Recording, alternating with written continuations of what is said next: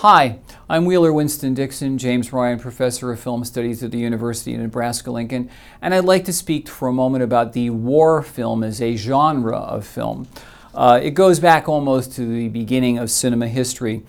There was an animated film about the sinking of the Lusitania. Uh, there were films about uh, World War I, the most famous probably being All Quiet on the Western Front, 1930 uh, Lewis Milestone. Also, Dawn Patrol in 1930. There was also a 1938 version. Um, and Jean Renoir's anti war film, Grand Illusion, in 1937, which many people consider one of the greatest films ever made.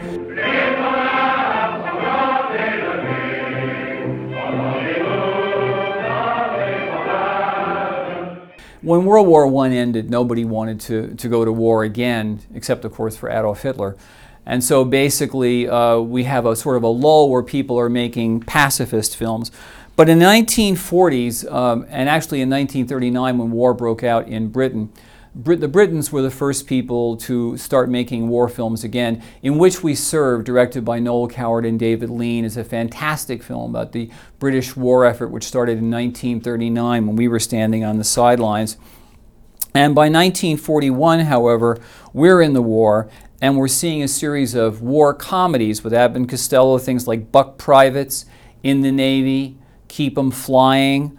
Uh, more serious war films like Guadalcanal Diary, 30 Seconds Over Tokyo, They Were Expendable, and Mrs. Miniver, which was our more or less endorsement, directed by William Wyler, of the British war effort.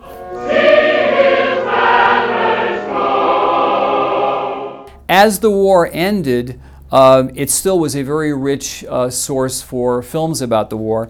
And we have films like Dunkirk, Sink the Bismarck, and of course the great film about coming home from World War II, The Best Years of Our Lives from 1946, Battleground 1949, and Home of the Brave 1949, which is about the readjustment of soldiers who are returning. Who are you kidding? It's not right. I'm not the same.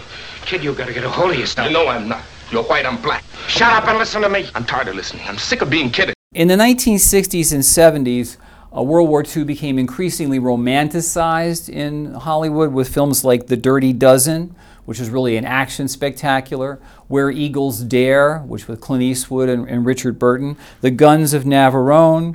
The party's over. Somebody stepped on the cake, which means that there is a traitor in this room. And then when we get into Vietnam, however, that's a war which takes a while to come to the screen. Uh, we have a film, of course, Taxi Driver, 1976, about Travis Bickle, Robert De Niro, one of his greatest performances, is a veteran who comes back with a massive case of PTSD. Uh, but also films that dealt more directly with Vietnam, like Coming Home, a great film with uh, Jon Voight, directed by Hal Ashby and Jane Fonda. The Deer Hunter, uh, directed by Michael Cimino, which won five Academy Awards. Francis Ford Coppola's Apocalypse Now, which I had the great pleasure of seeing in a rough cut without the narration at the beginning, which was much more effective then with Marlon Brando and Martin Sheen. And more recently, Full Metal Jacket, directed by Stanley Kubrick, Hamburger Hill, also Platoon, and Born on the 4th of July with Tom Cruise, which won two Academy Awards. And I don't want you to feel sorry for me. Do not shed a tear. More recently, we've had films like Pearl Harbor, which deals directly with the attack on Pearl Harbor. Wolfgang Petersen's film Das Boot, which is about the Nazi submarine wolf packs in World War II. Uh, Terrence Malick's The Thin Red Line. Steven Spielberg's Band of Brothers. Anthony Minghella's The English Patient. Steven Spielberg's Schindler's List, which deals with the Holocaust. Uh, the war film is always going to be with us. War, unfortunately, is part of the human condition, and there are wars everywhere, even as we speak.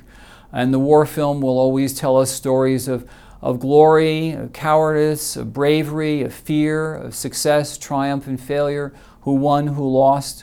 War films are about the contest of human existence, unfortunately, as it's played on the battlefield of human experience. I'm Wheeler Winston Dixon, and this is Frame by Frame.